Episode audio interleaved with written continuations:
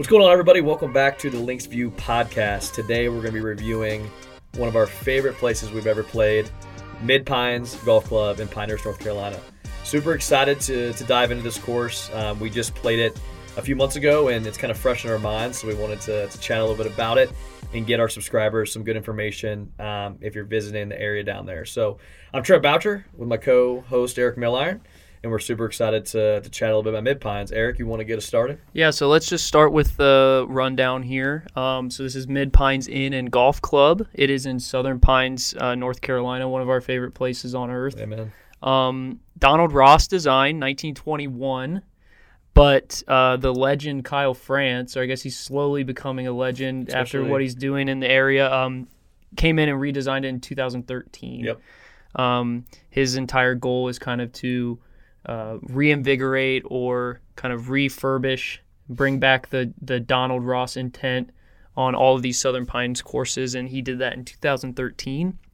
Um, cheapest price that we could find was eighty-five dollars, and in the peak summer months, it goes up all the way to two fifteen. Yep. Um, so a little steep, but um, Worth it. you'll yeah you'll you'll kind of hear about why we think it's worth it. Yeah. Um, highlight holes we have one, six, 11, and eighteen. We'll kind of dive into those. Um, and like Trent said, or maybe you didn't say, but this is our first nine plus Yep. LVR, nine point two, Highest rated course to date. highest rated course, and that may seem low, I guess, for um, the you know overall like nine point two out of hundred. You know, maybe like A minus range, but actually for us, that's that's as high as we've gone. That's like That's Perfect. that's money. Yeah, Yeah. yeah, So uh, really, really, um, really high performer on Yeah, our LVR. Um, and then the post round pint, which is something we've been doing on the site, just to bring up Maxie's Grill and Tap Room. actually, We had some wings and some pizzas there, a couple of beers, and maybe we'll touch on that at the very end. absolutely. So, uh, Trent, if you want to go ahead and kind of start us off with your initial thoughts. Yeah, Mid Pines is is fantastic, and and the first thing I'll say is I recommend doing the whole experience. We stayed at the end, we checked in, we had Yep. the whole day there. It was it's an immaculate golf course, and it's a great complement, you know, to Pinehurst, and I think that's what a lot of people don't realize is when you go to Pinehurst, they think about staying at the Carolina, they think about playing, you know, every course that's on the property, and and that's a must, and and you know we love it, and we'll talk about that at some point, but you know you can drive a few minutes down the road and, and play Mid Pines, and Mid Pines is easily, you know, top five courses I've ever played um, for a lot of reasons. Um, obviously, the whole atmosphere, you know, the inn is is fantastic. We stayed the night there and kind of getting the experience of, of staying on the grounds and you know being around the course, you know, for an entire day is is great. Um, staff is is fantastic. Um, had a lot of hospitality and a lot of um, greetings when we arrived, and um, kind of explaining what our platform was and what we were doing. And um, you know they they were kind of all about it, so it was it was great.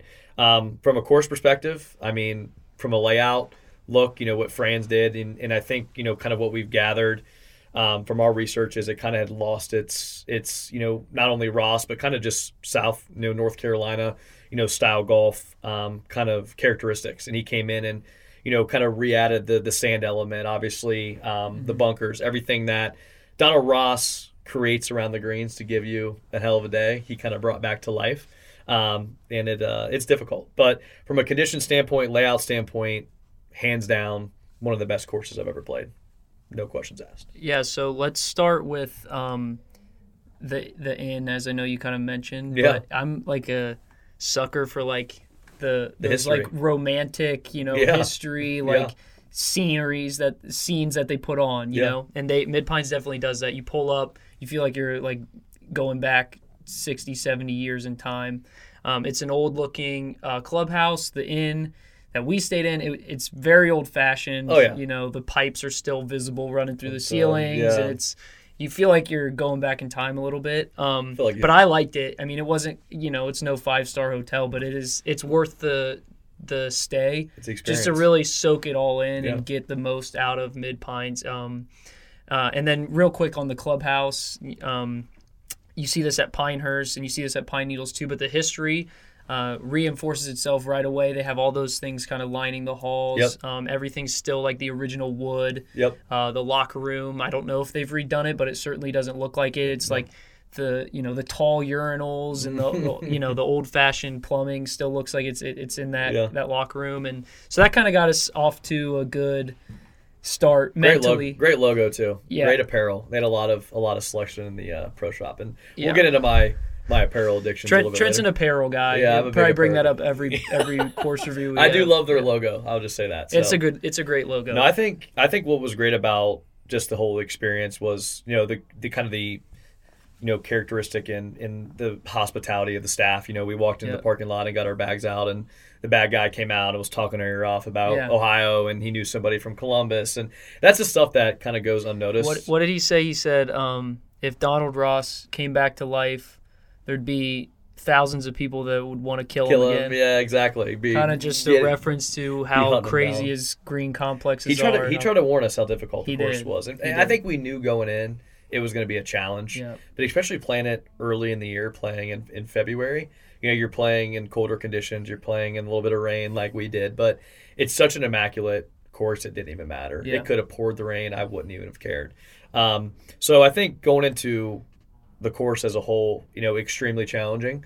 Um, you know, where we kind of sit in that 10 to 12 handicap, you know, kind of range, and we got beat up a little bit, but For sure. you know, I think I think what's so great about it is it's so much fun to play. Even if you're struggling, it doesn't really kind of deteriorate or break you down a little bit. You know, you're still having a, a good time while you're out there. Yeah, and and as maniacal of a golf course as it is, as like hard and challenging as it is, it's super subtle. Like it doesn't it seems like it's been there forever. Like the ground was made for the golf course to be there. Like yeah, he and I don't know if this was Donald Ross, I don't know if it was Kyle Franz that did this, but it seems like they did exactly with the land what it was supposed to be, and then they left everything else alone. Yeah, you just just feel like you're going for a walk. Like Yeah. it's there.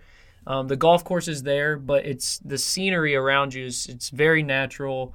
Um, makes for some really cool visuals throughout the round. Yep. Um, and then um, you know you, you you you aren't really overwhelmed by like a super professional or like some of the TPC courses where it's like really well manicured. It's not that kind of course at all. It's just very natural, um, very peaceful. Yeah. Well, all while it's kind of kicking your ass out there. yeah. I think that's a good point too, and that's what's so unique about it is when you're out there, you you just feel like nothing can go wrong. Yep. It was just like Yep. there was you know no pace of play issues. There was no issue with anything you were doing. It was just you're going to play your game. If you play well, great. If you don't, it is what it is. You're Mm-hmm. playing a beautiful golf course, and we were playing in February, so we were just happy to be playing. Absolutely. Um, but it, you just have that that feeling that nothing can go wrong during that round. Mm. Um, talking about conditions a little bit.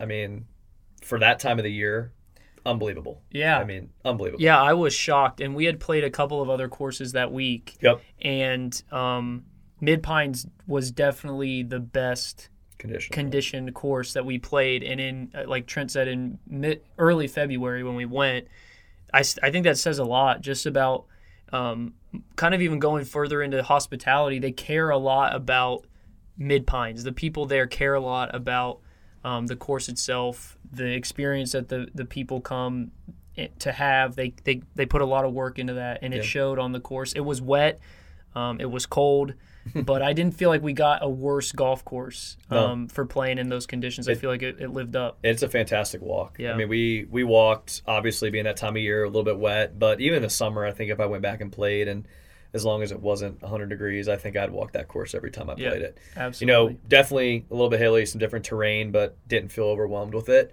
And just seeing the entire course, Mhm. you know, on on the ground, walking every single hole was just it was unbelievable. So can we talk about um, the first and the last holes real quick? Yeah, Um, so those are included on our highlight holes, um, and for good reason. I think the first hole we, we were playing with me, you, and, and my cousin Zach, Yep. and um, all three of us ended up in the fairway. Oh, yeah. And I think we kind of were beating our chests a little bit, like, oh, this is Like, going to be this is gonna be the day, man. like what is what is this course everybody's been talking about? Like this isn't hard, whatever. Yeah. And then you get to up to your ball, and you're hundred feet below the green. Yep. Um, you're firing into it's a Donald Ross green, so it's not. You, it's going to be hard to hold the green in general. Not welcoming. Yeah. Uh, then once you get up there, I think a couple of us hit the green in regulation, and then everyone three putted. I was in the green side bunker, yeah.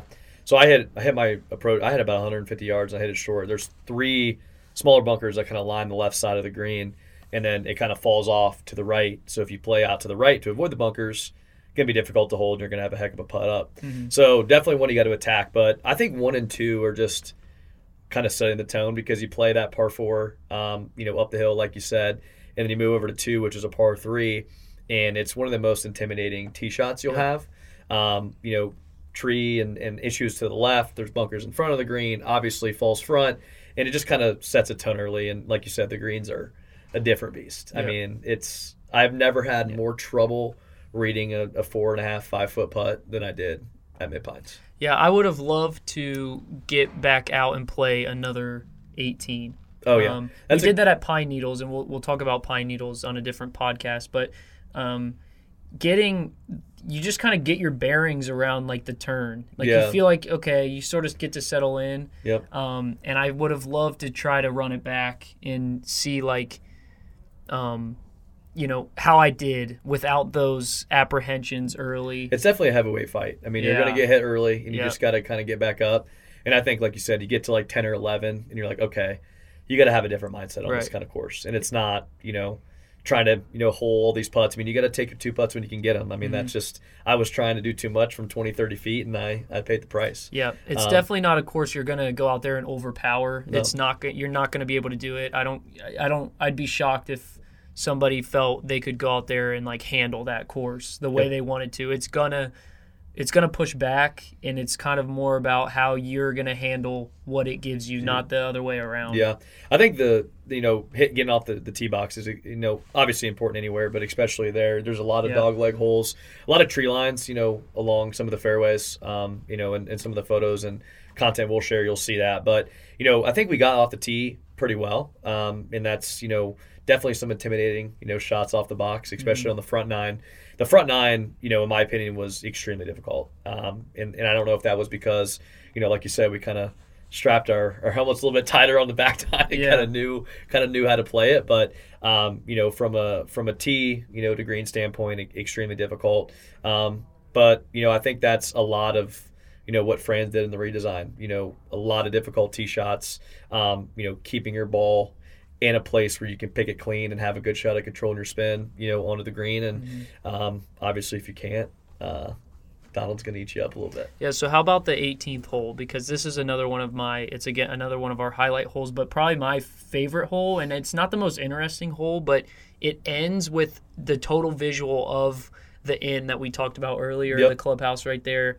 Um, it just it's just cool. Like you just see like the trees kind of frame the inn in like a perfect way. Yeah, just a great view. Yeah, and and it's not the most challenging hole on the course, so you kind of you feel like he's kind of easing you back home a little bit. Yep. Um, and you just kind of get to en- enjoy the scenery and and you know cap off a, a really a, a really great day. Yeah, I hit hit my drive on 18 into the. There's a bunker on the right side of, of the fairway, and I was obviously upset walking up to it. You know, kind of just ready to get off the get off the hole because I had struggled a little bit, and um, you know, I, I looked up, kind of sitting down in the bunker, and just the view I had from the inn across, you know, the tree line into the green, the pack, the practice greens right behind the 18. You know, it's just a great view. Kind of encapsulate encapsulates what kind of what Mid Pines is all about. Um, and I and like I said, it's it's a fantastic walk. Conditions, you know, layout.